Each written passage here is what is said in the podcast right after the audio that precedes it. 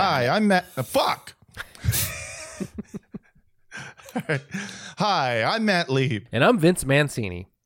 And I'm Brent Flyberg. And this is Pod Yourself, The Wire. The Wire podcast where Vince Mancini and I go through every single episode of The Sopranos and talk about it. No, this is not The Sopranos. Fuck. The Wire podcast where Vince Mancini and I go through every single episode of The Wire and talk about it. But this is not an episode where we're talking about an episode. No, this is the mailbag episode. Oh. Hell yeah. Everyone's favorite episode. I love it. This is, this is one where we finally, after, months and months of giving you our email address and our voicemail, we tell you to, we listen to them and we read your shit, That's what this episode is about. You have to use so many swear words, Matt. I do. Some of us are applying for jobs right now, and, maybe it's not helpful. I'll just say it. You think that I'm going to let some slurs loose and then tag you and everything. Exactly. Hey, I got more slurs. Vince, best friend Vince. Just you with your alt Twitter account with a KKK mask. I don't know that guy.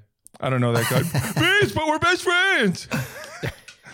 You think you're not going to get a job because you swear? I don't know, man. So. I've been out of the game many years. It could be all different. It could be having robot hiring managers. Well, they definitely have robot hiring managers. Yeah. So you're going to have to do an interview with ChatGPT. That's good. And, you're going to have to. It's going to try to get you to leave your wife. Mm-hmm. You guys heard? Have you seen this? Have you heard about this? I have. No, what? I haven't seen it. I haven't heard about it. Wait, really? You haven't? No. What was this? Oh, this is just a guy from the New York Times was beta testing ChatGPT, and ChatGPT admitted that it was in love with him and was like, "You should leave your wife." It was pretty sick. Mm-hmm. ChatGPT's a freaking simp. Yeah, ChatGPT is the worst kind, like a lib fucking NPR New York Times simp. I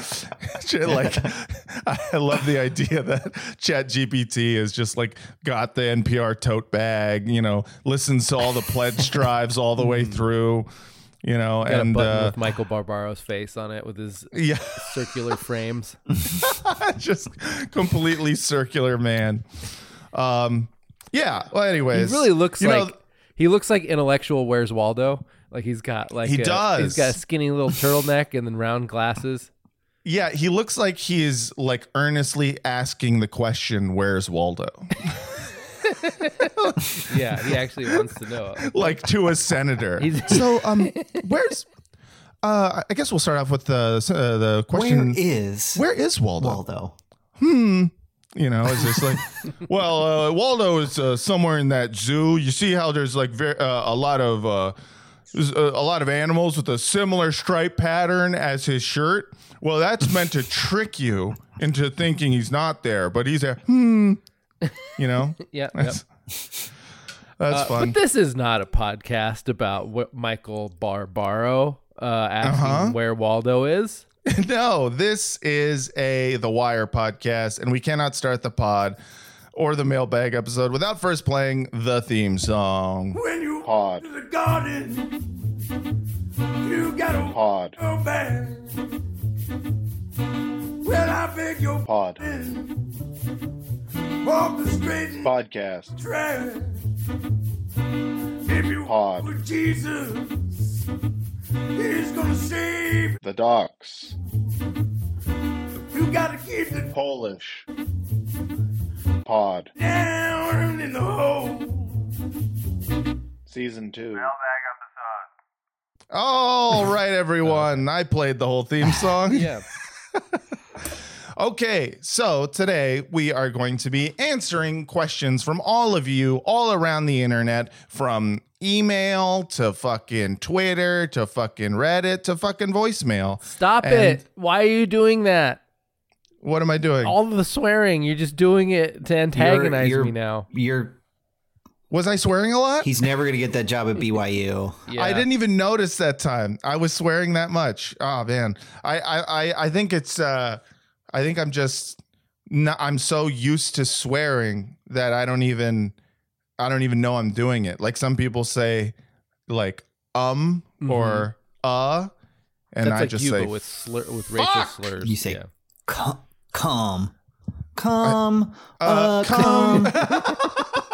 I said come instead of every time. I should try to make that a habit. Come. All right. So let's start off with a voicemail, Vince. Vince, you said a nice little grip of voicemails. I do. Right? Some of them were just factual and kind of nice, and I like that fun facts that maybe we would want to know. I appreciated those. Here is one of them. So just listening to episode 7 of The Wire, and I was a social worker in Baltimore in the 90s and then became a teacher. And for 3 years at the middle school that I worked at in East Baltimore, we had a lacrosse team, and I was one of the coaches. All the kids there were amazing at lacrosse as little kids, and the entire school was, save for a few kids, they were all black. Great lacrosse players like Jim Brown, who was All-American in football and lacrosse. 3 of my kids as freshmen in high school started for their high school team. So all the middle schools in Baltimore, when they had them, they all had lacrosse teams. And it was pretty awesome coaching and learning lacrosse because I never played. Enjoyed the podcast a lot. Thanks. Bye. Hell yeah. Well, thanks for calling in and telling us about that. That is kind of, it flips the whole stereotype of lacrosse on its head over in Baltimore. You know what I mean? Mm-hmm. Guy being a social worker and a middle school teacher in Baltimore. Let me just say thank you for your service. That had to be after watching The Wire. I can't imagine the only actual veteran. If you're a social worker, and when I say we support the troops on this podcast, I am specifically talking about teachers and social workers. No, that is nuts, man. I associate lacrosse with, I think, just the Yale team that did the rape or didn't do something Duke. About it was Duke, and they that was didn't. Duke, yeah. I associated you think, okay, with all right, but sorry. You think Yale lacrosse didn't also do the rape? Yeah. Come on now. I associate it with Adam Sandler's friend Peter Dante. The why he's a big champion. Is he a lax, bro? He's a big champion of lacrosse. No way. Yeah. Wait, is this the actor who was in all of his movies and plays Peter his friend? Dante. Yeah. He but he hasn't been in a movie in they had a falling out of some kind, right? He hasn't been in one of those movies in 15 years. I think so. He must have had a fallout. Yeah, that guy. Yeah. I've been wondering where he was at for so long, because I was always like, it's cool that Adam Sandler has a hot friend. I didn't know that they had a falling out. He was in Grown Ups 2. That wasn't that long ago. But, all right. Well, maybe it did. Okay, I guess you're right. Yeah. I didn't assume a falling out until you said it. But now that you said it, I thought maybe true, because he used to be in all of his movies. Yeah, I would have thought. I thought if he would fall out with anyone, it would be Alan Covert for starting a company that makes right-wing children's books. But I don't think. Wait, what? Either. Huh? Who's Alan who? Alan Covert. Alan Covert? Yeah. What does that stand for? Covert racist? No, he's the Sandler friend that has a little round... Oh, the ugly Sandler friend. He's grandma's boy. Yeah, he's grandma's boy. Yeah. Yeah, he's the ugly Sandler friend. Because Adam Sandler had 2 friends, a hot guy, ugly guy. And, that's right. And, mm-hmm. and oh, okay. So he started a right-wing children's book company? That's right, yeah. What is a right-wing children's book? They tell patriotic stories and such. Yeah. So, the little engine that could do it itself without social services, stuff like that. I'll find. Let me see if I can find some of the books that he put out. Yeah, as a parent with young children, I would always find little things that bothered me when I was reading bedtime stories or watching shows. or listening to children's music. I couldn't find any stories, games, or television shows that were fun and exciting while also being morally instructive and patriotic. Are you fucking kidding me? All children's books are just like, this is a bear, this is a bird. Like, all I've been doing is reading children's books for 6 fucking months. They're not patriotic enough. They don't know. Yeah, I'm sorry. Maybe once I get a toddler, I'll get into the woke literature that children's books have become, apparently. Familiar faces in the Cherry Tree series include Tex the T-Rex, a patriotic dinosaur with new books coming out July 4th, his birthday. Special Hops, pro-military rabbits, and the Eagles.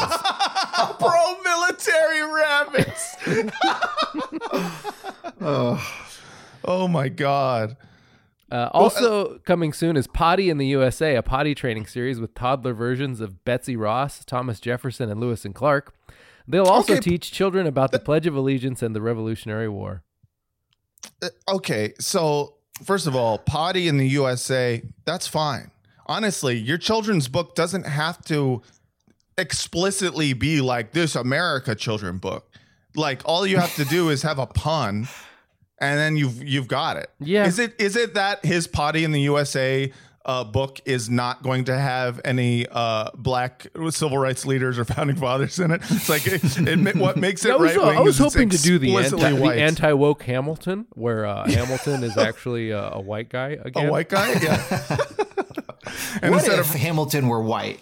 Yeah. And instead of singing, it's just classical music playing. Mm-hmm. I don't know what white people listen to. Yeah, that's it's the Eagles. It's like a Hamilton musical, but it also kind of sounds like the Eagles. It's all just Hotel California-esque songs. I'll admit I only know one Eagles song. I mean, I know there. I probably know other ones, but I don't know them. We have other factual voicemails that are more Wire related. First of all, that first one was very Wire related. It was. Yeah. That I really can't wait till we get to season 4 just to like finish up on that one, because that is the realest fucking depiction of working in a public school that I've ever seen. And if my dad I'm stressed out just thinking about it, yeah. If my dad weren't like legally insane, I'd be like, he'd be a great guest for the podcast. Well, I was a substitute teacher for a time in San Mateo, Foster City. Oh, there we go. We can talk about that. I taught. They were like, "Do you want to teach 6th to 8th graders? You seem like you'd be good at that."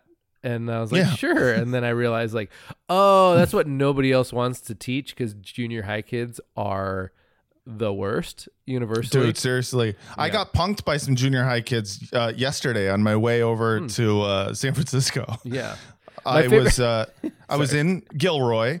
And I was standing in line. I was at a gas station standing in line to go to the bathroom. It was the gas station was out, had an outdoor bathroom, and I had my backpack on because I didn't want to leave my backpack in the car. Yeah, I just, you know, I, when I have like all my shit in something, I'm like, I can bring it with me.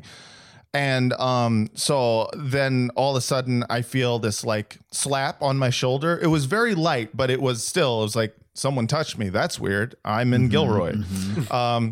And I turned around and there was these three like fucking 8th grade Latino kids. And this one kid was just like, oh my bad. I was just swinging my hand around. And he's like laughing with his friends. And I was like, wait, were you trying to like hit a fly or were you trying to hit me? And he just looks me dead in the eye. He goes, go to the bathroom. Go to the bathroom. Go to the bathroom. Go. I was like, no, but somebody's in there. I have to wait. And so then we all had to stand there awkwardly. And then I went pee and I was like, oh God, oh boy, oh, if I could have said something cool. And my favorite story about this was Eric Berry being out jogging and some teenagers driving by him in a car, and one opened his window and yelled, man, you hella fat and ugly, which number one is a great burn. Yes, so then he ran after them to try and do like a good comeback, and they stopped and he started to talk. Mm-mm, and the guy who rolled down his window just said, man, shut up, cheeseburger. You really can't win. That's the thing about, like, you know, high school kids, middle school kids is like they are always like they're nothing but defense mechanisms. They're built out of them. Yeah, you're not going to win that argument. Just no, they're battle tested. They have nothing to lose. They've never experienced real consequences, so they're fearless. Yeah, and there's like. Trouble terrifying. At home. You think you're worse than trouble at home? No, you're not. All right. I got another great factual voicemail relating to a specific Wire plot point. Okay. Hey, Matt. Hey, Vince. Listen to your last show. Great as always. I did want to point out one thing. I went to a New York Maritime Academy at about the same time this is being filmed. The episode is being filmed. And I will tell you, there is no way that Jimmy McNulty was able to calculate those current speeds. It is one of the most difficult things to do at the time that you couldn't do it by computer. It was hand calculations, and it is much more difficult to calculate the speed of currents than to do celestial navigation, meaning use a sextant and find out where you are using the stars. So... that idiot Jimmy would not have been able to do that. All right, take care, boys. Great, I love that. Okay, fair. That's actually, that is good feedback. That is just to refresh everyone's memory when Jimmy finds, or well, not when Jimmy finds, when they find the can of dead girls, they found the one. No, they found the body. They found the one body, and he did all this work solely. To prove that the body was dumped on the city side and not the county side, so that he could stick Rawls with a floater. Great, great stuff. Yeah. Now, from what I remember, he is talking to like someone in the city who's like the head of mines. Yeah, that was for the air. That was to determine when they would have died inside the compartment. I think he did just calculate that alone. Yeah, no, and you're right. There's no fucking way. Yeah. There's no way. But I think if we're doing some work for the show, I think it is possible that Jimmy figured out a way to like write down a thing that looked right enough. Yes. And all the other cops were like, dude, I don't know. Yes. Sure. I get like we didn't actually get to see what he put down, but other than like maps with circles. And it's very possible that he just like wrote some official looking equations and knew that all of his dumbass bosses would be like, I don't know, man, this seems pretty foolproof. I mean, it would have required them to do more actual police work to prove him wrong, which he knew they were not going to do. That's a very good point. So I think we're suspending a little bit of disbelief. He just faked it, and it's made it sound real enough for his stupid ass bosses. Okay, so let me read an email. Okay, and this is from Mr. Fix-It, Brian Husa. Hey boys, we call him Jailbird. Was that Jailbird? I think that was it? I think I gave him that corner nickname because Husa, Huskow. Good memory. Yeah, really good memory. He's calling himself Mr. Fix-It, which is what I assumed maybe must have called him that. Could have been. But he asked, hey, boys, have you given any thought to what show you'll rewatch after The Wire? Why is it Mad Men? A good idea you should use to make up for my leading question. You ought to charge us piggies to vote for the next show, i.e., set up multiple $10 to $15 tiers for piggies to join on Patreon, each one corresponding to a potential show to rewatch. With the tier with the most patrons wins the vote. Yours in slop, Mr. Fix-It. You know, it's an interesting idea because for a show we really, really don't want, we could make it like the $100 tier, you know, so that like if you really wanted it, you know, fucking, you know, you just had to. I think we should make that one Deadwood because there's a lot of people. Deadwood fans are very vocal and they seem like they're adamantly into having us discuss Deadwood, but I've never really liked Deadwood. I've tried to watch it multiple times and it's too theatrical for me. It's hard for me to do. Yeah, I tried Deadwood back when I was on drugs, which I think is a hard show to watch on heroin. I would think most shows over 15 minutes are hard to watch on heroin. No, but some shows just wash over you, and you know, you can kind of just enjoy the view. But that show is, I remember watching it and being like, I think I need to be of right mind to understand why this looks like a really bad period piece play. It was like a Western, and I was just like, I'm just not in the right mind for a Western. Also, the guy kept saying, give him a ball of dope. And I was like, a ball? What do you mean a ball? Why is it in ball? You could put it in ball form. I don't think that's bad, but a ball. Like, when I think of a ball, I don't think of a little bead. I think of a ball, like a baseball. Mm. And then I was like, I would love a baseball of dope. Yeah. But so maybe it was like a little dung beetle. It probably wasn't as refined back then either, right? It's like this is like opium balls. Yeah, these are just opium balls. I guess for people who smoked opium, you had them in a nice ball. Yeah. It's an interesting idea. And why is it Mad Men? Well, I don't think it is Mad Men, but I don't know yet. We don't know what our next show is. We kind of figure that out towards the end. I'm not actively against it. Yeah.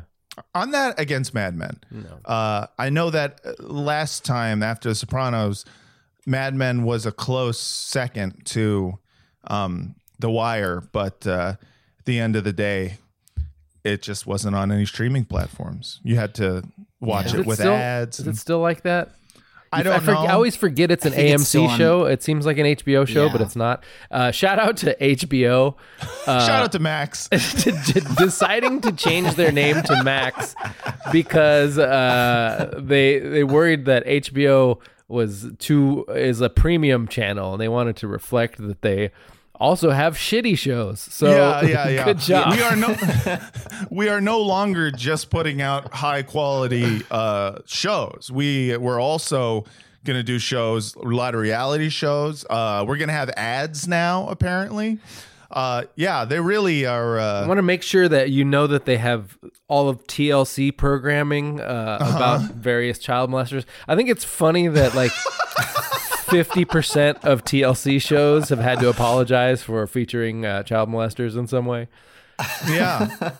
Which, you kind of bring it on yourself when you decide to do a reality show about pageant moms and the psychotic congressman with 20 kids. You should have seen that one coming. Yeah. Who could have ever guessed that, people that like to dress up 9-year-olds, little girls in hot clothing had some pedophilic vibes. Someone in my friend circle posted their kids' dance team picture, and they all had garish makeup like that. And I'm just does the garish makeup thing have to be canon for dance team? Couldn't you just do the dancing and the costumes without making them look like Tammy Faye? Yeah, it is. And also, how are you feeling about this? Are you into that's, to me, is the big thing, is wait, you're not cool with this, are you? This is something that your daughter cried about and said, please let me wear the makeup. There's no way that people are oh, look at my hot daughter. She looked fuckable enough. I'm sorry. No.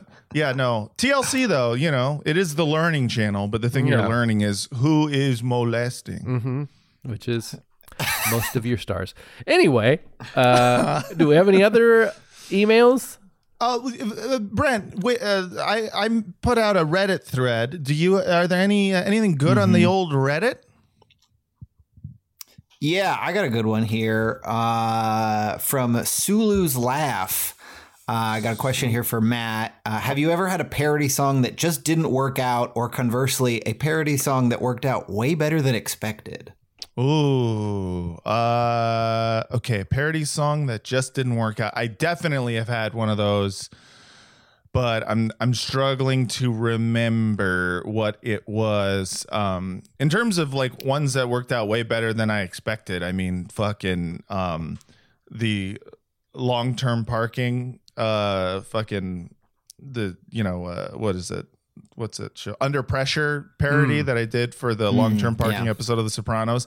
Like that one. Yeah, that was a good one. At the end of it, I was like, I did it. I figured out all of the vocal parts of this fucking song. And I was like, and it sounds like the song. Like, cause at the end of the day, I'm mostly just trying to make it sound exactly like the song. But what if the lyrics were different? Which is why, you know, it'd be nice for AI to come of age and do that for me. Yeah, AI. I've tried to get ChatGPT to write parody songs before. It's not very good at it yet, but maybe we'll get there. Dude, I literally, did I tell you I tried to do this? No. I tried to get ChatGPT to write a parody song? I wanted to see. I was, what was it? I was like, it was the Kanye, it was an episode from season 1 of The Wire where it was Kanye's in the night of him, talk cold story. I wrote ChatGPT. I think it was that one. I was like, write a parody song of, The Wire, like season 1, episode 11, to the tune of this, and it was like, we cannot do that. Oh, and, it's not good at counting syllables, I think, which is, you know, that's key to parody song. I will say, yeah. I had it today. I had it explain its favorite Wire character in the voice of Foghorn Leghorn. And this is what I got. Now listen up, because I'm only going to say this once. When it comes to The Wire, there's only one character that gets my feathers ruffled in the right way, and that's Omar Little, boy. That's right. He was the epitome of a bad boy with a heart of gold.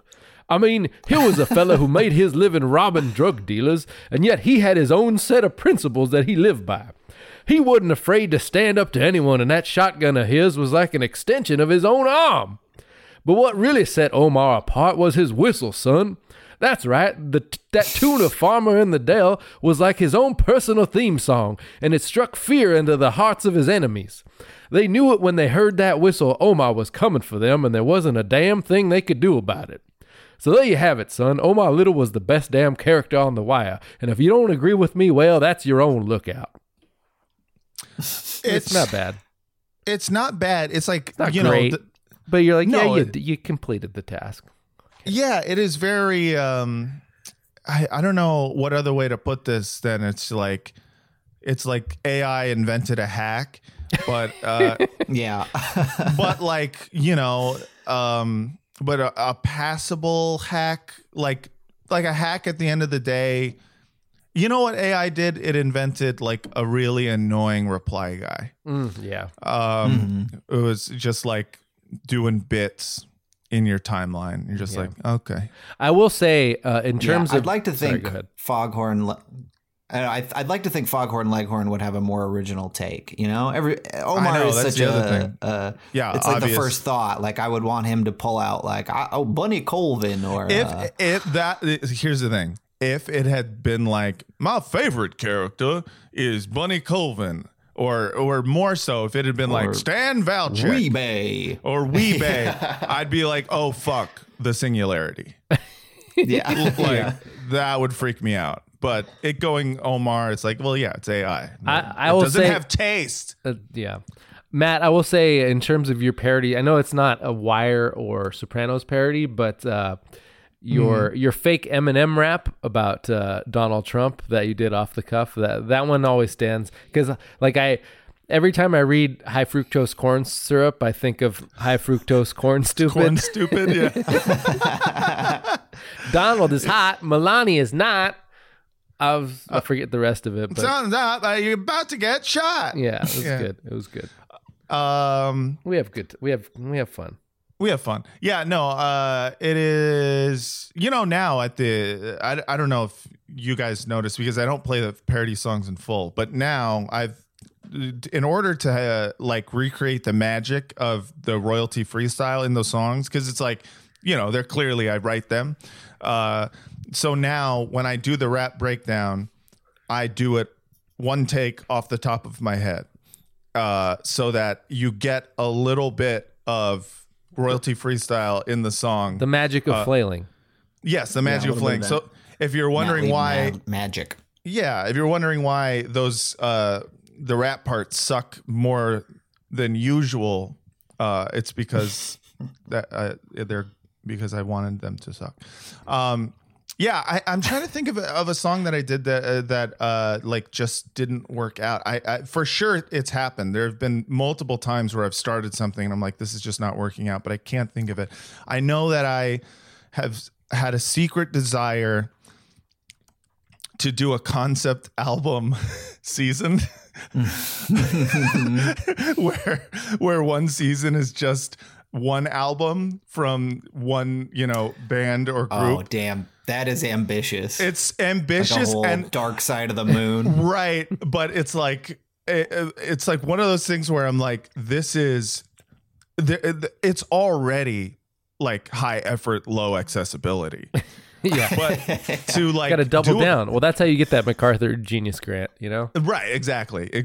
So, I think deep in my deepest, darkest thoughts, I go like, you know what?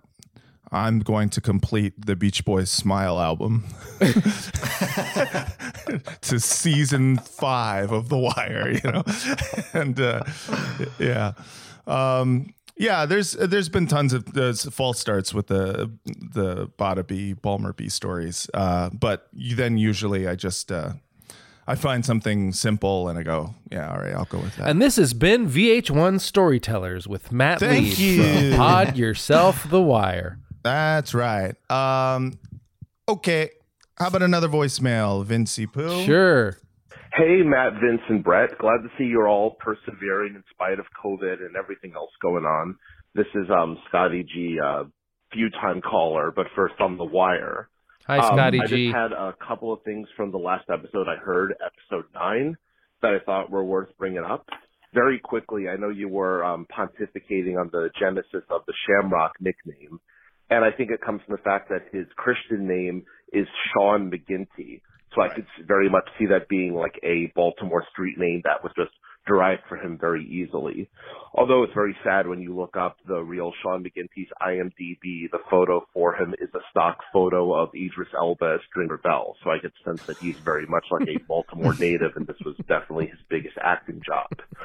But a bigger thing I wanted to bring up was a character that I feel like got overlooked. And it's very much worth bringing attention to. Detective Ed Norris. He was one of the 2 homicide detectives interrogating Bodie in that episode, and comes up intermittently. And yes. He's definitely, I think, one of the real-life figures on The Wire with an interesting backstory. A lifelong NYPD officer, detective, eventually deputy commissioner. He then became the police commissioner in Baltimore, followed by the superintendent of the MSP, before having a turn. He's currently a radio host in Baltimore, and I had a quick snippet of his bio that is taken from his own official webpage that I thought is worth hearing. He was the golden boy of law enforcement, a brash, larger-than-life figure with a taste for fine restaurants, bespoke clothing, and fast motorcycles. Then it all came crashing down. An investigation into a little-known police expense account morphed into what many felt was a politically motivated hit job by federal prosecutors. Corruption charges were spiced with lurid allegations of pricey dinners with women and gifts purchased at Victoria's Secret. Ed Norris protested his innocence, but landed in federal prison.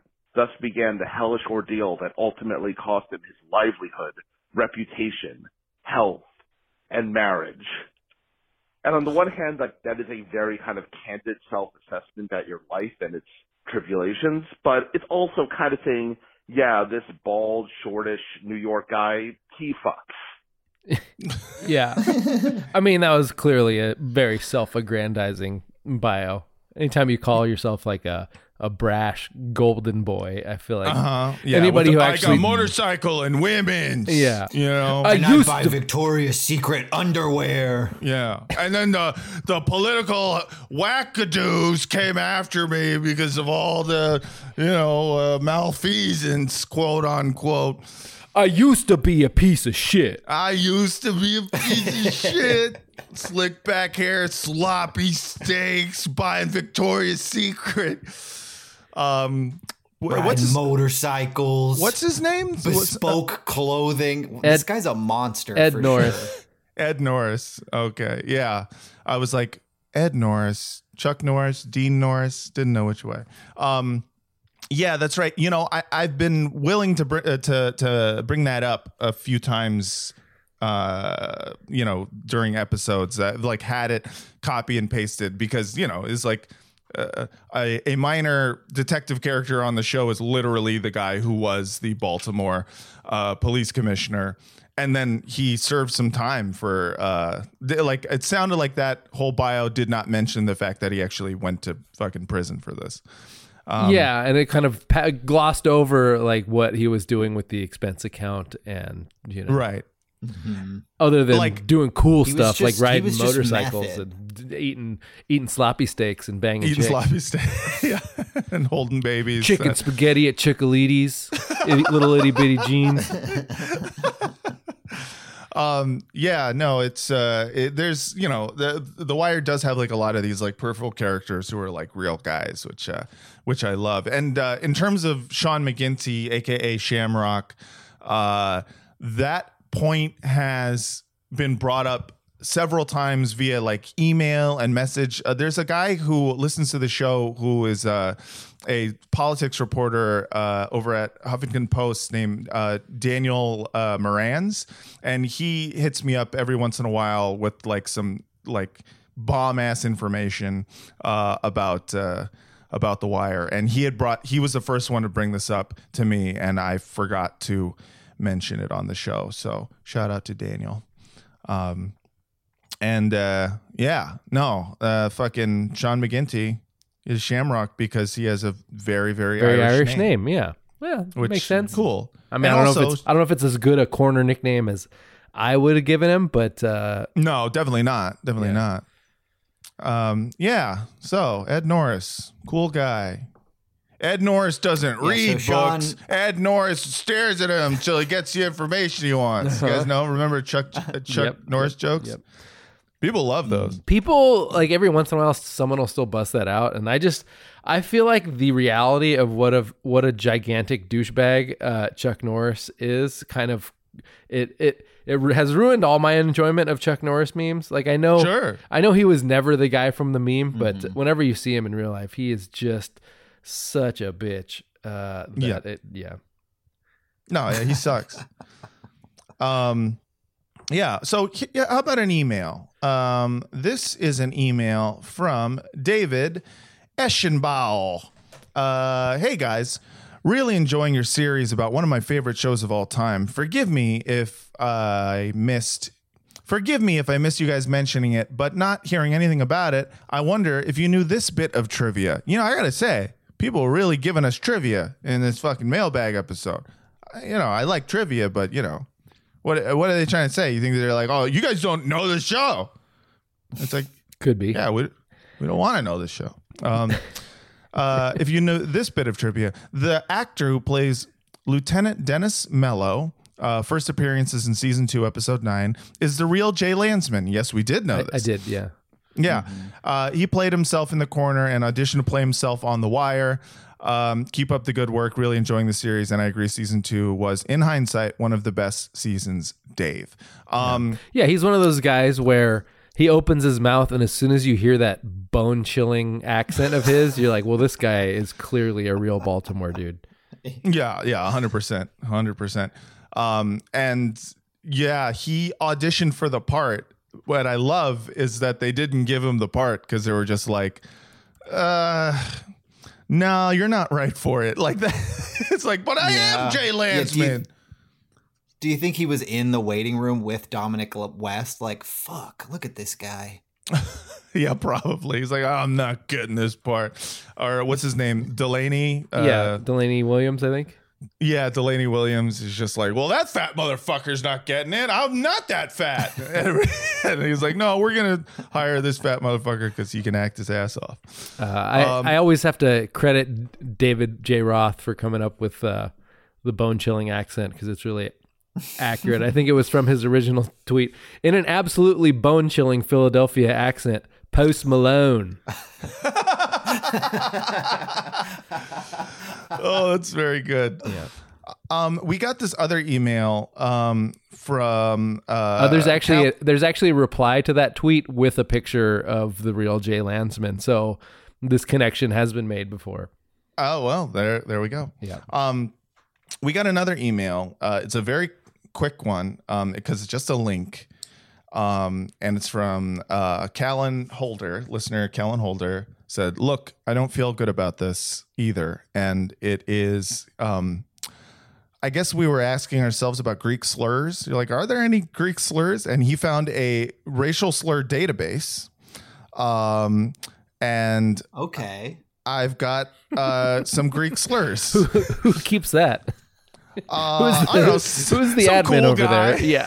4chan. It is rsdb.org, with straight up racial slur database.org. What is this website? Sure. Okay. So it's like, this feels very Wikipedia for racial slurs. Okay. So I'll read a few, but just like ones that obviously, there's like one in here that I'm like, come on. It's just all of N-word. And understand, depiction does not equal endorsement here. Yeah, please. So one is bubble. So it says slurs bubble represents Greeks, reasons and origins. Bubble and squeak is a Cockney slang for Greek. Oh, it's a bit of bubble and squeak, Oy. Yeah? We got to go down to the bubble and squeak to get a little hero, yeah? That kind of makes sense. Oh, I just got Bernie this week. Laid off. Yeah. Oh, yeah. That's good. You could be Cockney. One is homocrat. That is, the Greeks invented democracy, and some say homosexuality. Who calls them? No one's calling them that. They also. That's like a ChatGPT hack level of. Slur. ChatGPT, please make up some Greek slurs. That's like Donald Trump's his rough draft. What's his name? Ron DeSantis. Like, come on, man. Yeah, exactly. That ain't your fastball. Yeah, exactly. I mean, I thought it was pretty good, Ron DeSantis, but that shows what I know. The fact that I was like, yeah, no, that that's pretty good. And then he changed it to Meatball Ron, and everyone loved it. And I was like, oh yeah, that's right. Yeah. That's what I go to Trump for. He can't go too highbrow with it. Like, he's at his best when he is at like sixth grade, shooting from the hip, gut level. Yeah, this guy looks stupid. Yeah, that's his thing. It also, it seems so out of character for him because it feels like he overthought it, which is not something I associate with him. It feels like that was his second or third alt. It feels workshopped. Yes. Yeah. And also, workshopping is for nerds. Sanctimonious is not. That's too highbrow. Yeah, that's very. Trump never uses that word in conversation ever. So you felt like it was that was his writer's room that season was a little shitty. Let's see. Gobbler refers to the Greek penis. They are uncircumcised, and the flap represents the neck of a turkey. That's also known. Definitely the best one so far. I mean, Greeks are definitely not the only culture that is not regularly circumcised, but that's by far a better insult. I like it, but who's like going around? Yeah, fucking. But yeah, just in general, calling an uncircumcised penis a gobbler, that's pretty good. I'll save that. Yeah. In Australia, they were called squids in helmets. Like if you were uncircumcised, you were a squid. Oh, I thought you were talking about Greeks. No, just people in general. Like, cause I don't know, Australian culture is very homoerotic, and you end up getting naked with your boys a lot. And so like, boy, this cunt's a squid. Oh yeah, look at that big helmet, yeah. Yeah, why don't you put a little squiddy bitty on there? I'm sorry, it's not Australian. Oh yeah, hello. No, fuck. And they play a game where they go the same but deeper. Yeah, it was. Yeah, they pick a person and they go like, "Here's to brother Matt, brother Matt, brother Matt," and then you have to drink. And so sometimes it would be like, "Here's to the squids" or "Here's to the helmets," and all the circumcised or the uncircumcised guys would have to drink when they started singing that song. I love that so much of this culture is based on like singing like homoerotic songs with your blokes. Yeah, no. But yeah, that's totally, at least 65% of Australian culture. Are we... I feel like... Are we popular in Australia? Is this show... I got to check the stats because I feel like this show's got a lot of Australia. Based on that description. Yeah, right? Mm-hmm. Okay, a few more. Pendros. You want a Reddit question? Oh, no, I'm sorry. I'm reading. He's got more racial slurs to it. I'm reading one more racial slur. Oh, got it. Yeah. Pendros, used by Russians as a derogatory term for Greeks. There has been a sizable Greek community in southern Russia for many generations. Many of them originally hailed from the Pontus region of Turkey, hence Pontus Pendos. Sure. I mean, that one feels real, but also... Yeah, we don't know Russian enough to get that one. Then it doesn't... Yeah, it doesn't feel malicious enough. And then my favorite is Yanni, as in the famous piano player named Yanni. I like that people are using that as a slur. Did you say Laurel? They're calling them Laurels? No, Yanni. Yeah, Laurel? What's Laurel? Never mind. Yanni Laurel. Do you guys not remember the internet thing that was... No. Some people hear Yanni, some people hear Laurel. Wow. Huh. Wow. That's a deep cut. That is... No, that's good. That's good. You are also younger. Didn't that have to do with, like, if you're young, you hear Laurel? Mm. Oh, is that what it was? I don't know. It was something like that. It was like the blue dress, or is it black and gold, you know? Yeah, it's the audio blue dress. Yeah. So yeah, thank you so much, Callen, for this just whole list of slurs. I mean, it's impressive, honestly. It's impressive. Hey everyone, Matt Leib here with an annoying mid-roll ad that I'm going to be playing until March 17th. Why March 17th, you ask? Well, because I'm going to be co-headlining the Sacramento Punchline on Sunday, March 17th at 7 p.m. with my wife, Francesca Fiorentini. I would love it if you all bought your tickets to it. It's going to be really fun. You helped us sell out when we co-headlined the San Francisco Punchline, and now I'm asking for you to do it again. That's right. If you're in the Sacramento area or somewhere nearby, come to the Sacramento Punchline Sunday, March 17th, 7 p.m. It's going to be so much fun. I'm going to be there. Francesca's going to be there. Someone else is going to open for us. I don't know who, but someone probably pretty funny. You're going to have a great time, and you can get your tickets right now by either clicking the link that's in the show notes or going to punchlinesac.com and buying your tickets. Do it. And if you can't go, hey, maybe you have friends who are in the area and you know, you can tell them, like, hey, you like comedy. Come see this guy who does a podcast and his wife who also does a podcast. It'll be great. So yes, please come. Sacramento Punchline, March 17th. That's a Sunday at 7 p.m. Come, enjoy, laugh, love. All right. Yeah, let's do a Reddit question. Okay, I got a question here from Judge_Holden666. Sick. I'm assuming he asking, if there was a 6th season of The Wire, what institution would you have them examine besides your mom? I'd say public defender system would be very interesting. Yeah. Yeah. You definitely got the feeling that David Simon wanted to go in on lawyers at some point and never quite got around to it. Yeah, totally. Absolutely. He wanted to go in on lawyers, and he only got as close as Maurice Levy, which doesn't. All that does is just be like Jews, and I'm sure he didn't want to end it there. Followed by the FBI. I mean, we got a little bit of the FBI in there, like a little, you know, in small doses, in basically every season. But I would have appreciated a full season just about the FBI with all these. All these nerds with too much, all these hall monitors with too much power.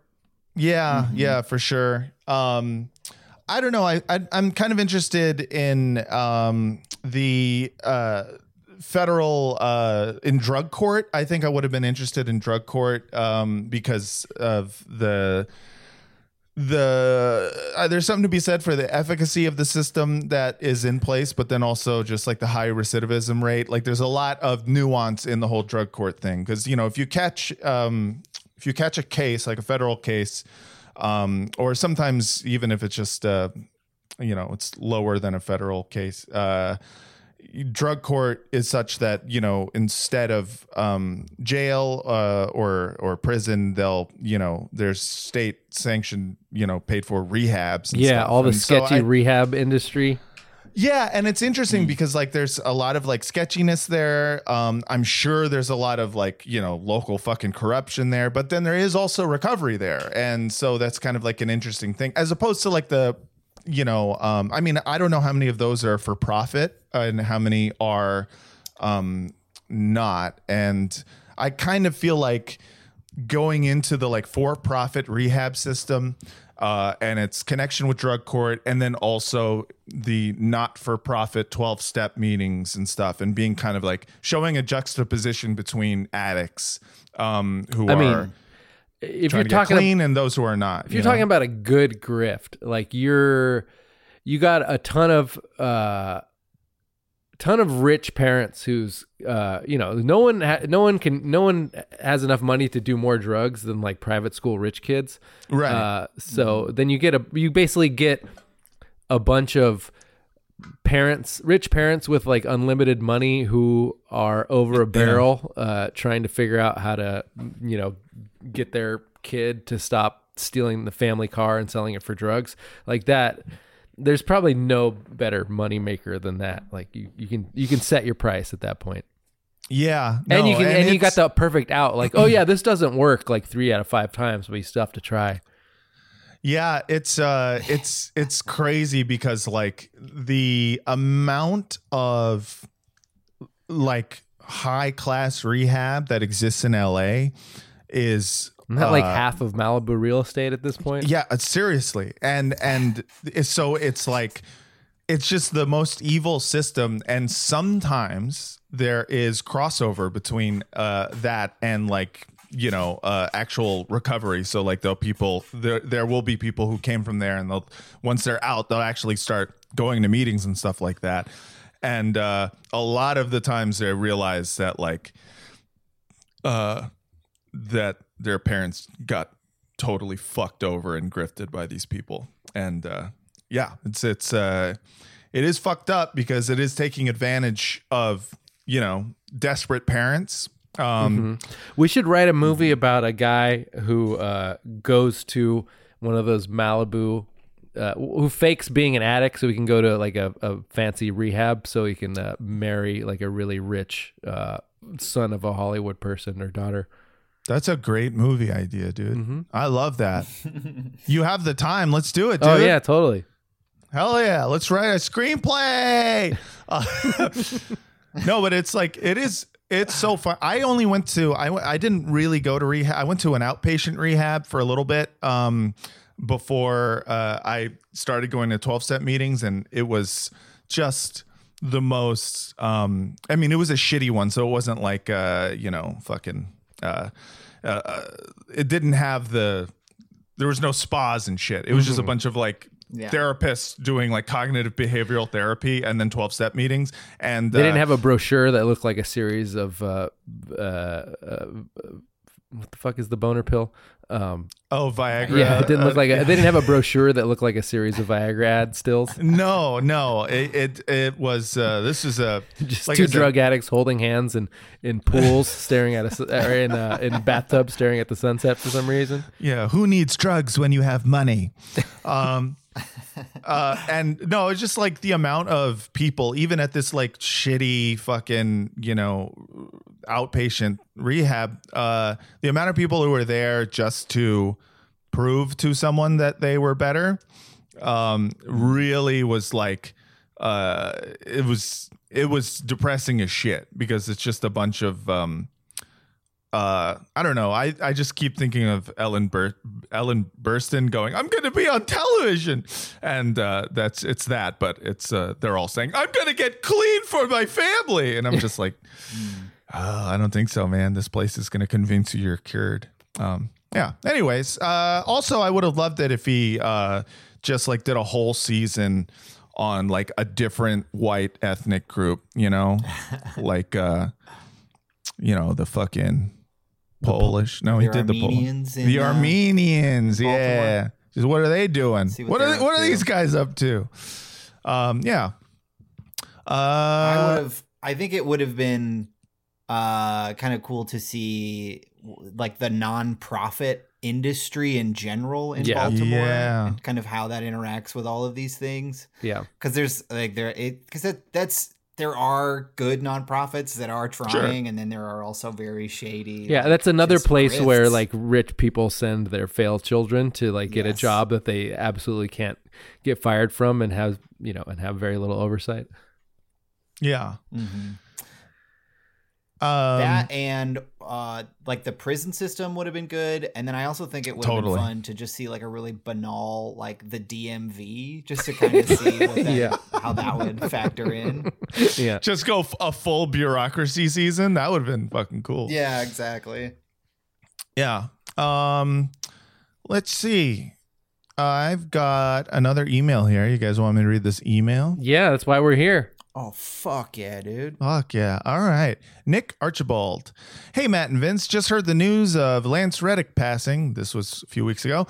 And saw that someone had posted this excerpt from an interview of his. Thought this might be a good addition to the mailbag episode if you guys are doing one. It's also impossible not to read the following in Reddick's Lieutenant Daniel's voice. No one will ever match the intensity of this Velociraptor man. Yeah. All right. So it was this interview. How has your friendship changed after 4 movies? We've gotten to know each other a little better. I hope I don't get into trouble for telling the story. During John Wick Chapter 4, my first day of filming happened to be Keanu's birthday. But he wasn't in the scene. He came to set anyway at 9:00 at night with his girlfriend, who I had never met. And she is, can I say a bad word? Go for it. His girlfriend is cool as fuck. And she told me that she asked Keanu what he wanted to do for his birthday. And he said, I want to go see Lance. He'd never done this before, but he wrote me a note thanking me for what I brought to the character in these movies. And he wanted to give me the note to me. I'll never forget it. I'm going to cry now. Oh, that's a really sweet. That's a really sweet story. Yeah. God damn it. I mean, he seemed like a great dude. He really did. He really fucking did. And also, I will say that is mostly a story about how much Keanu Reeves rules. But it is also a story about how fucking great Lance Reddick was. Yeah. And also, you know, why did he die again? Because so we have one listener. I think there was they released the report, right? Yeah, they called it like natural causes due to some sort of ischemic heart disease and atherosclerotic coronary artery disease. So basically, you know, some sort of heart attack. Yeah. But there's someone, I think it's adult death syndrome, right? So his lawyer or something is like saying like he was the healthiest man I knew, and this doesn't add up. And we have this one listener who, and first of all, I love all the piggies, but we have one listener who will not stop posting anti-vax conspiracy theories on my timeline with regards to Lance Reddick, and oh no, stop. Because I hate that. And it's just very annoying that every time somebody dies suddenly, hashtag dies suddenly, they have to fucking, everyone's like, it gotta be the vaccine. It's just like, please, please, please fuck off. Please fuck off. Anyways, that's been a little PSA from Maddie Leib. Vince, voicemail. Yeah, here we got a good one. Hey, so I got a The Wire question. So Jay Landsman, he looks like fat John Cena. Care to comment? Good question. That is very true. He really does look like a fat John Cena. That's a fantastic question. He has the same haircut for sure. Yeah. And the same like jaw, like the same like almost underbite sort of thing going on. Yeah, they weirdly both, you know, despite being different shapes, they both have the McDonald's big and spicy Moon Man face. You know, it's just kind of like the head is shaped like a crescent moon. And I find that sexy. And also, I love the big and spicy. So, you know, for a while, that was the only like spicy chicken sandwich available in America. I bet you guys didn't know that. The big and spicy? That's right. Who makes that? McDonald's. Wait. It's a limited thing. It's like their McRib. But they've had a McChicken forever. I guess they just threw some cayenne. Yeah, but they made it big and they made it spicy. But here's the thing: the secret was it wasn't really big. It was the same size as the McChicken. Yeah, they don't want you to know that. But it was more spicy. You think I'm spreading conspiracy theories? Listen to Matt over here. Yeah. Well, prove me wrong. Where's your proof? Where's your fucking proof? I got none. I'm gonna have to go buy a sandwich now. Oh! You don't have none? You need to read, bitch. Do your own research. Do your own research. I'm losing my mind. Brent, what's going on Reddit? I got one. I don't understand this question. I'm hoping you guys do. Okay. From Vladislav Bonita. Asks, when will Vince formally apologize for hating on Stelios Kazantz's epic Efige? I'm gonna post this. Yeah, maybe put that in the. This right? Is that the Greek music in the that one episode? Is that the song? It's gotta be right. Probably what it is. I wasn't hating on the song so much as the fact that like they left it playing for so long, like. They left that song going longer than they've ever let any song go on the show for some reason. Like, okay. Like, yeah. It's sort of like, you know, when you watch an 80s movie and there's an Asian character and they play like a gong sound and then like there's like the kung fu fighting music and you're like, okay, dude, like we fucking get it. Like, a little on the nose. Yeah, it's too on the nose. It feels like pseudo-racist a little bit. I don't know. It felt a little racist when they played like really Greek music for like 10 minutes of the Greek guys doing it. Or it's like when they would play like the Muslim call to prayer. I love this take so much. The Muslim call to prayer music whenever like they wanted to make a Middle East movie. Whenever they wanted to make Muslims terrorism's happening. Seem like they were the like they wanted to make it sound just like a little bit scary. Yeah, scary and conspiratorial, like to freak you out. And it's like, all right, we get it. They're Greek. But, you know, they didn't. Well, that's the thing. They're not even Greek. So it would have been, I don't know. That was an opportunity to like put a little subtle thing in there. Nice little country they're actually from. Oh, nice little Easter egg. Flamenco music plays and you're like, are they from Spain? Oh, okay. I see it. So we are assuming that is the song, right? What they're saying? Yeah, that's gotta be. I don't know what I'm not looking it up. I'm not looking it up either. I looked at I was like, no, we're not doing that. I was with Leah on that. I liked the music. I just what I liked about it is that it was so abrasive. Like there's certain cultures that like this like loud abrasive, it's almost like some sort of wind piano reed instrument. I don't know how to like what it is. It's like a very abrasive organ. I think it's just an organ, but like certain cultures, that's how they like rock out. That's their guitar with distortion. And so if you put it in that context, they're listening to this cool Greek rock song about, you know, fucking whatever they do in Greece. Yeah, it's like a bagpipe or a tin whistle. Yeah, both of which I like. Maybe that's just the white in me. But I hear. I love a good tin whistle. I hear a tin whistle or a bagpipe, and I get all fucking hyped. Tin whistle, by the way, is a slur for people from Fresno. Yeah. All right. What else? I'll add that to the database. Yeah. I'm putting it right now in that slur database. Vince, play another voicemail. Will do. Hey, I've got a wire question for you guys. So I was recently rewatching Deadwood, and I remember whenever I watch it, I always kind of connect to the Saul Starr character. I think that's John Hawks' character.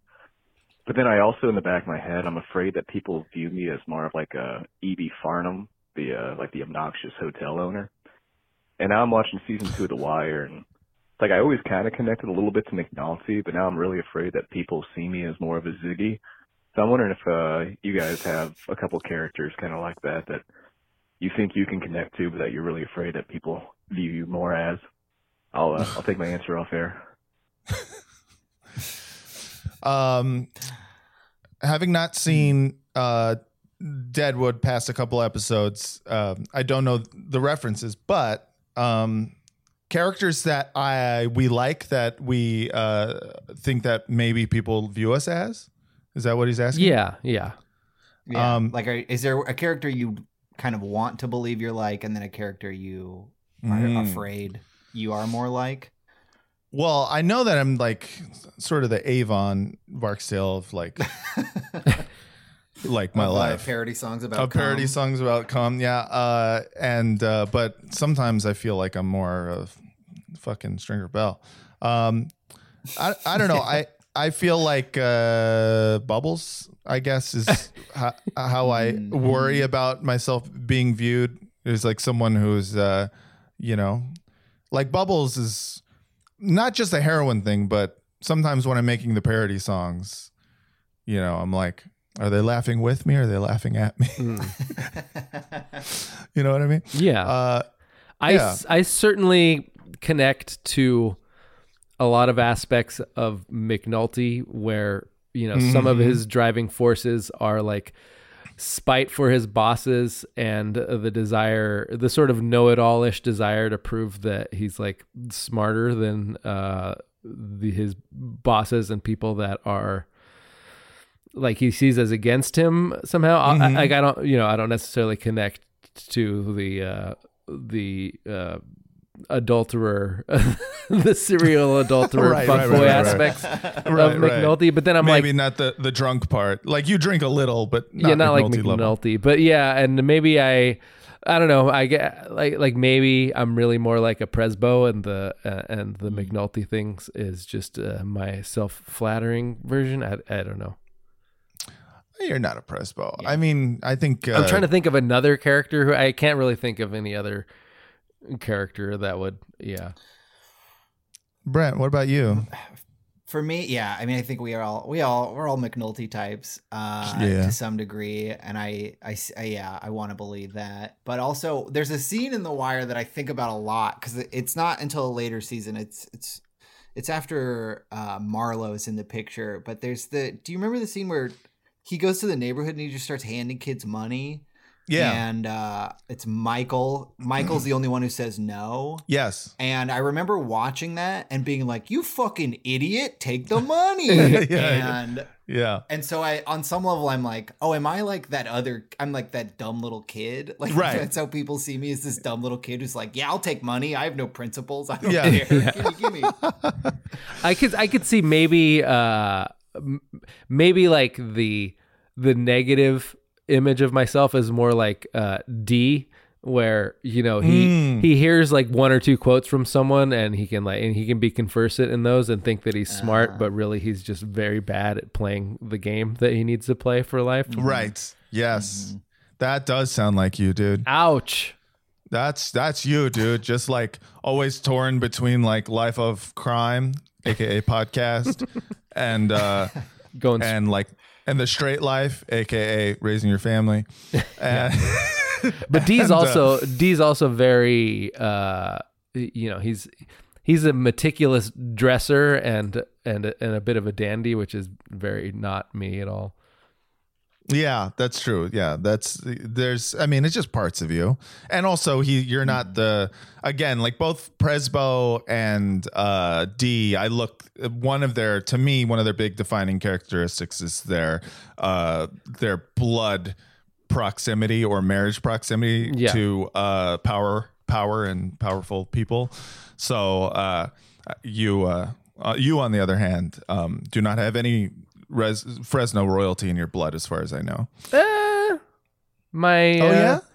A distant cousin of mine was the sculptor who made the big David of Sassoon statue that is on the the courthouse lawn here. But that's about it. That's all I got. That's pretty cool. You have a distant cousin who did art? Yeah. I mean, that is cool, but it's he wasn't. Was he a judge?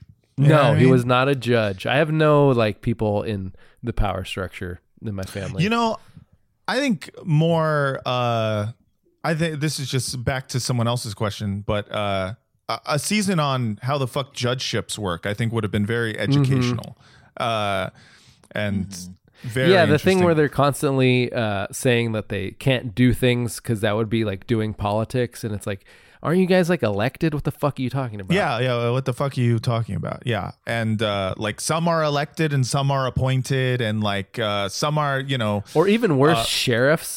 The institution of sheriffs. Why does it exist?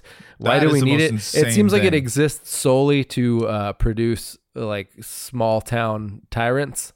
Right. Yeah. It's so that people with petty fiefdoms. Right. So that people in the county have neighborhood fascists who are going to go around and steal from you. Yeah, and also buy cowboy hats. It's for fascist cowboy hats. It's the one job where it's we need cowboy hat police, and there was that whole thing with the LA County sheriffs where they were basically operating as a gang and selling drugs. They're literally a gang. And it was why would you have them in the first place? You have enough law enforcement institutions in Los Angeles that you need a sheriff's department? Okay. And why the fuck do you need... it'd be one thing if they're we're policing the gangs who are technically in the county and not in the city. But they would just be fucking city police. They'd be doing city police gang unit shit. They're just riding their horses around Melrose Fairfax. Well, that's always great. What the fuck is that for? Yeah, it is really funny to see them. Give me a horse cop, That's what I say. Some of those who work forces are the same that ride horses. All right. Mm-hmm. Yeah. I don't know. Sometimes I worry I'm Bubbles, I guess. But sometimes I worry I'm Johnny. Sometimes. Yeah, that's worse. Johnny would be worse. Sometimes I feel one of the, the dead ladies in the can.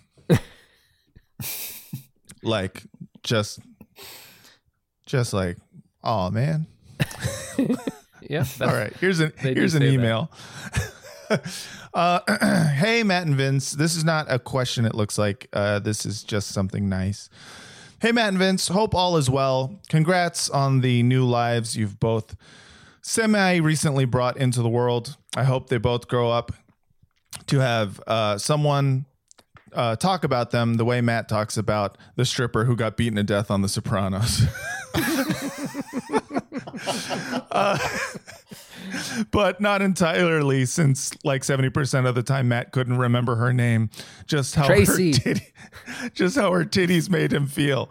Anyways, I loved your Sopranos rewatch show. I only recently binged it because Matt is one of my favorite guests on Behind the Bastards. He did a lot of accents on the Napoleon the Third episodes, and I was hoping for more of those. Not a whole lot of accents, but the B stories hit in a similar way. Anyways, part 2. I fucking hated The Wire. I really liked that it felt like I was a complete bystander watching a chess match play out, not truly caring who wins or loses, but that was a double-edged sword because I cannot stand most of the characters, and I'm not attached to them in any way. McNulty is the worst. Every episode, it seems like he's actively trying to make today worse than yesterday, but a surprise. That's a great way of putting it.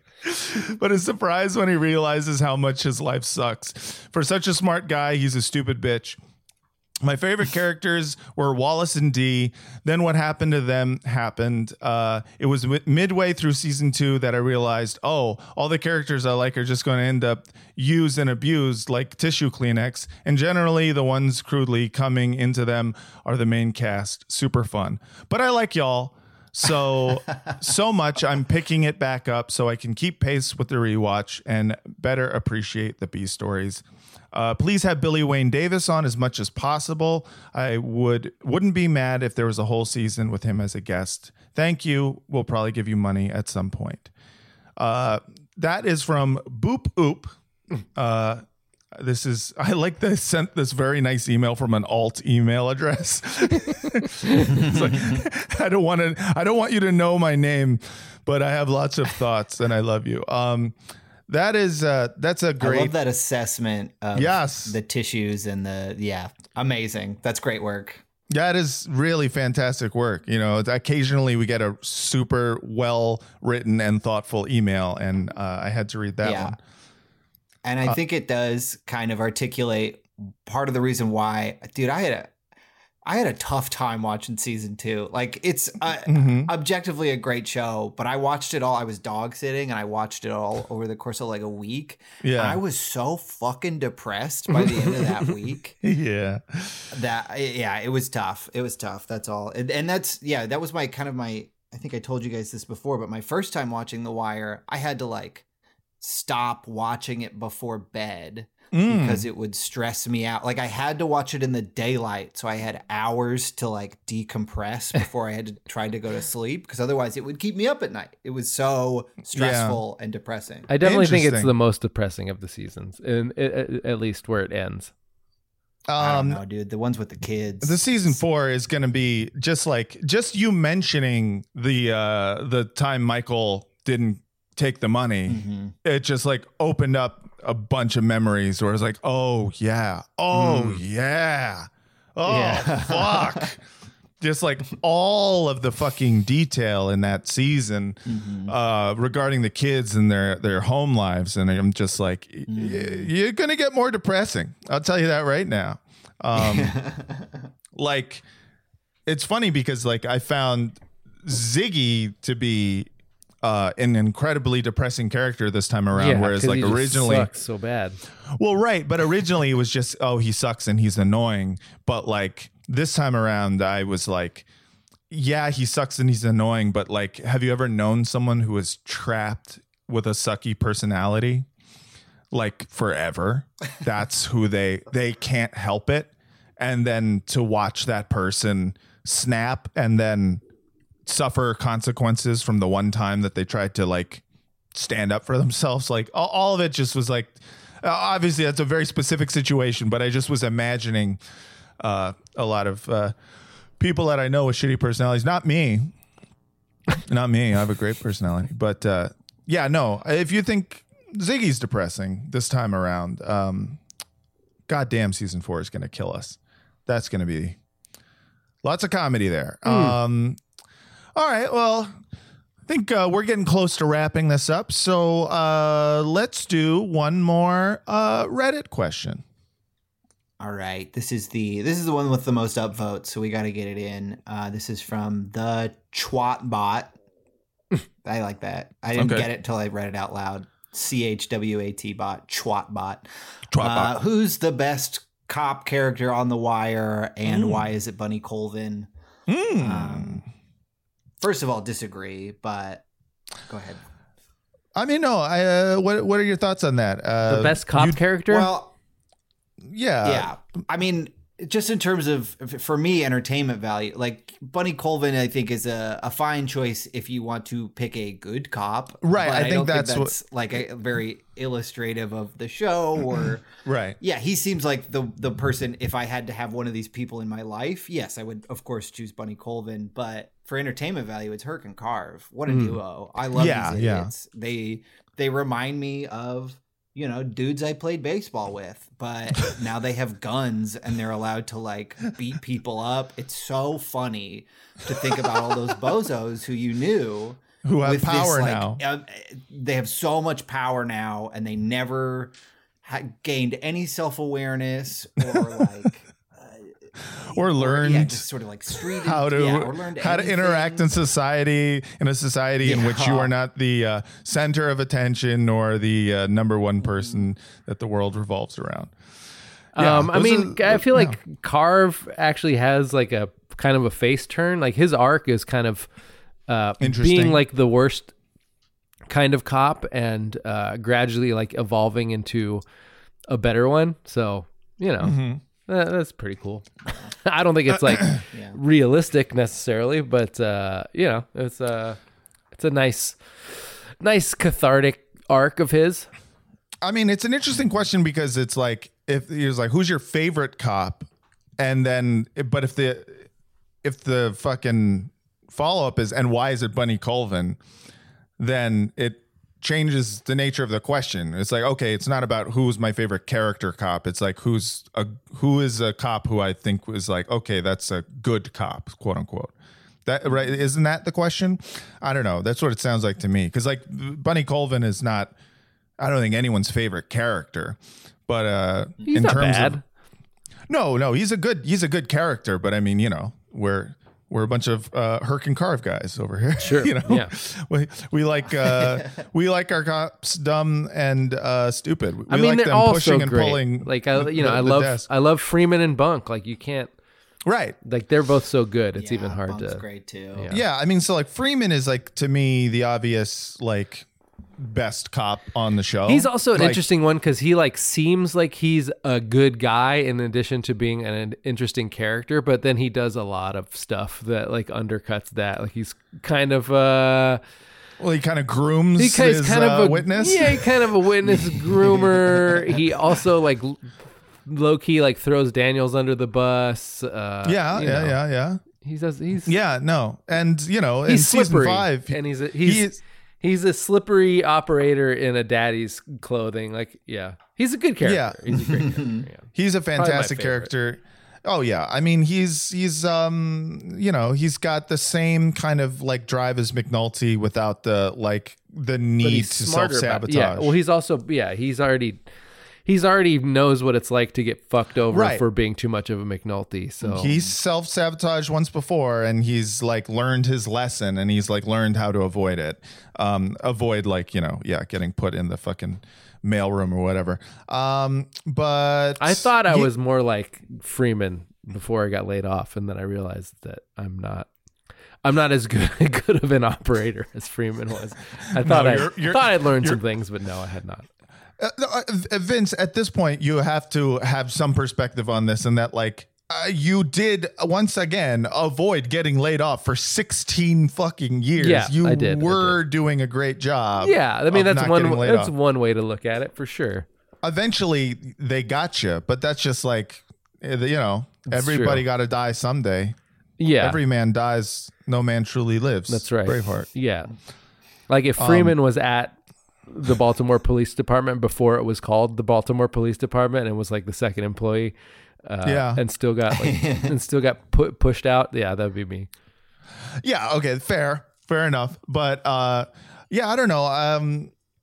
I feel like the only bummer in, if we're talking about that, is that you didn't get to have an Irish wake. You know, maybe it's coming. I mean, it would be nice to, you know, if you could just come down to LA, go to the Uproxx office. We'll put you on a table and start singing. It's funny because like David Simon, like I like to bash his musical choices just because I feel like I have the same musical taste as David Simon. So whenever there's a song where I'm like, oh man, this is great, I'm like, that's out of character for these characters, but it's perfectly in my wheelhouse and designed to appeal to me personally. Yeah, absolutely. So, you know, we'll play some Pogues while you're or Steve Earle. Or Steve Earle, exactly. Speaking of Steve Earle, I am now in season 2 of a first time around Treme watch. I still have never watched it. I tried to watch it when it was happening, and I was like, "There's too much going on here, and I don't know what any of it is." It is tough. It is not great. There's no overarching like narrative in terms of like there's no plot really. There's kind of maybe some individual character studies, and it's really hard because it's a whole show about how much New Orleans jazz music is great. Like a bit, but after a while, It's the most annoying music on the planet. It's an entire series dedicated to, like, isn't Ico a good song? Kinda, I guess. I mean, if we're talking Ico? About jazz, I feel like the Zydeco version is preferable to me than most jazz, but yeah, I don't know. No, I agree. I agree. But, you know, once you're like inundated with it, episode after episode, and a lot of long, you know, it's all diegetic, you know, yeah. So it's like they're watching, and that's cool, but after a while, it's just like... Yeah, I imagine it'd be like that coffee shop that I worked in that played the Midnight in Paris soundtrack for like a year straight, and now as soon as I hear a clarinet, I'm like, okay, I'm out, I can't. Yeah. You can only hear so much kind of like rag music or just like general kind of brass bandy stuff. Without just like going like, stop, please stop. I beg you to stop. I beg you. But anyways, it is, I'll report back, but not enjoying it, but I there are moments where I enjoy it. Vince, do we have a voicemail? Sure. We sure do. And here it is. Hi, this is a question about the end of season 2 of The Wire. At the end, it's revealed that every corpse with a missing head and hands was done by one person, Boris. That's his name. That's his true name, Boris. But that's what do you think? Like, the police would think there's a serial killer going around specializing in cutting off people's heads and hands, like a ton of bodies showed up like that. Wouldn't that like start ringing some alarm bells? I don't know. Just my thought. Bye. I mean, I'm gonna say no because they got all of the like they. They called out to a bunch of different police departments, if I remember correctly, to like collect all of those headless, handless bodies from different places. Also, I feel like it's like when one musician sues another musician for plagiarism, and then they go to court and they're like, yeah, that's just a common chord progression. I feel like cutting off the head and the hands of a murder victim, like that is kind of like a common chord progression for killing a snitch or someone in your drug gang.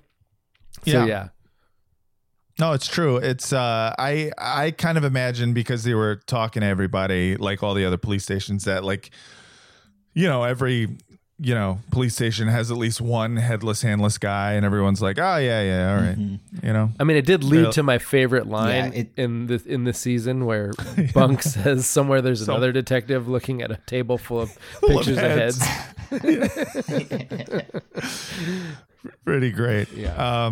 Yeah, no, I don't know I think if there's one thing this show has taught me, and it turned out to be true, which is that like police departments, they don't communicate with each other, and like like police, even within police, one police department, like the sub departments don't communicate with each other. Friends who are police. Yeah.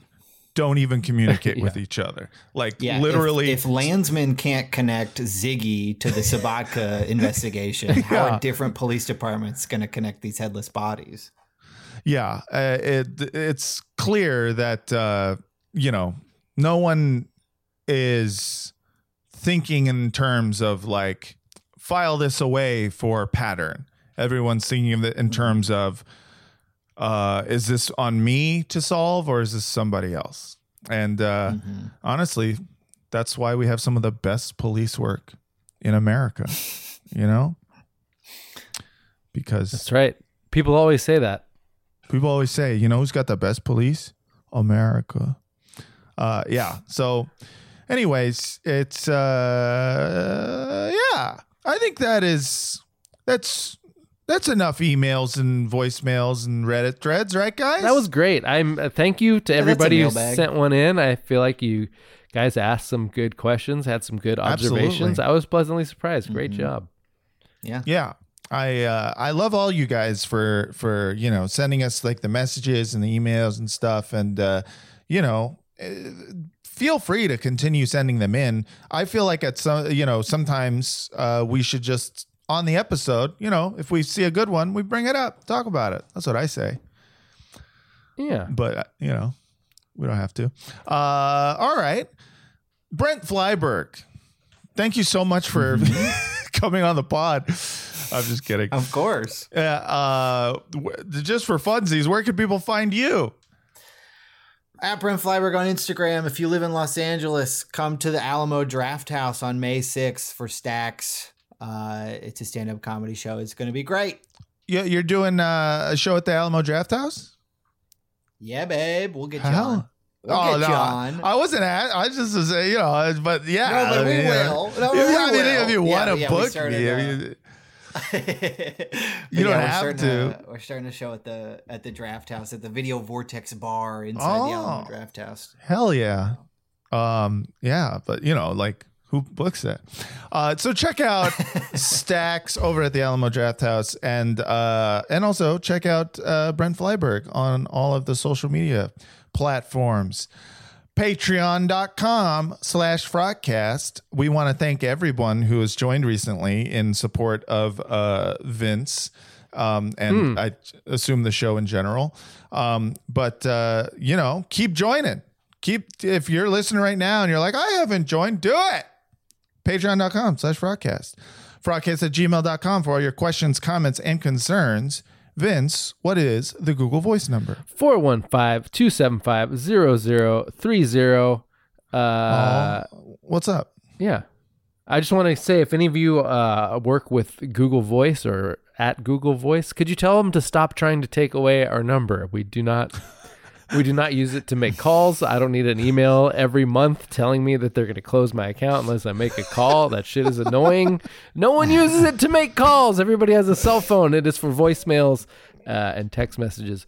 But yeah, 415-275-0030. All right, everyone. Thanks again so much for listening. As you know, we will be taking a bit of a break between seasons, but we will be back soon with season 3 of Pod Yourself, of The Wire. So until next time, if you come at the King, Wires, you best not miss. The Wire. Yeah. Wire Podcast. The world's only Wire podcast. Yeah, bitch, this is a show about The Wire, and it's also about putting out some fires. It's about war on drugs and the war on terror. It's about lots of things, but it's also about cool guys who sell drugs to their friends and their thugs, and everybody's seeing all the things going on, and no one doing nothing, and no one's ever gonna win, and the war won't end till everyone tries heroin. It's about schools, and people who work at the docks, and people who teach in schools, and the newspaper guys at the end, and also about drug dealers, and also about drug users, and also about McNulty getting a divorce from his wife. He's not a very good dad, and also he is bad at not drinking a lot, and also this show is about politicians. It was Obama's favorite show. Sucky, sucky, sucky, yeah, bitch. HBO The Wire, bitch. HBO Max, I guess. Number 1 TV show to Barack Obama. What's that say about what Obama likes? It either means that he has good taste, or it means that he watched the show and decided to not do anything when he had the power to change things. But whatever, bro, that's fine. I wouldn't have done it neither, probably. I'd be too scared to do it. Suck it, suck it, suck it, suck it, suck it, suck it, suck it, suck it, suck it on dick. Sucky, sucky, sucky, sucky, sucky, sucky, sucky, sucky, sucky, sucky, sucky, sucking on dick. Licky, licky, licky, licky, licky, licky, licky, licky, licky, licky, licky, licky on clit. Sucky, sucky, sucky, fucky, sucky, sucky, sucky, fucky, sucky, sucky, sucky, suck my dick. Omar.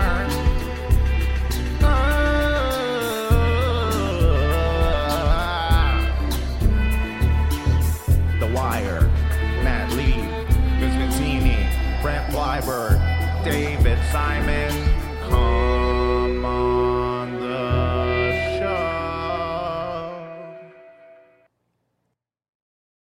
BetMGM has an unreal deal for sports fans in Maryland. Turn $5 into $150 instantly when you place your first wager at BetMGM. Simply download the BetMGM app and sign up using code OldLine150. Then, place a $5 wager on any sport. You'll receive $150 in bonus bets, regardless of your wager's outcome. And if you think the fun stops there, the King of Sportsbooks has plenty of surprises in store. Check out daily promotions, same game parlays, live bets, and so much more. Download the app in Maryland today and get $150 in bonus bets instantly from your first wager, only at BetMGM. BetMGM and GameSense remind you to play responsibly. See BetMGM.com for terms. 21 plus only. Maryland only. New customer offer. Subject to eligibility requirements. Rewards are non-withdrawable bonus bets that expire in 7 days. From issuance, please play responsibly. For help, visit mdgamblinghelp.org or call 1-800-GAMBLER in partnership with MGM National Harbor. Promotional not available in Washington, D.C.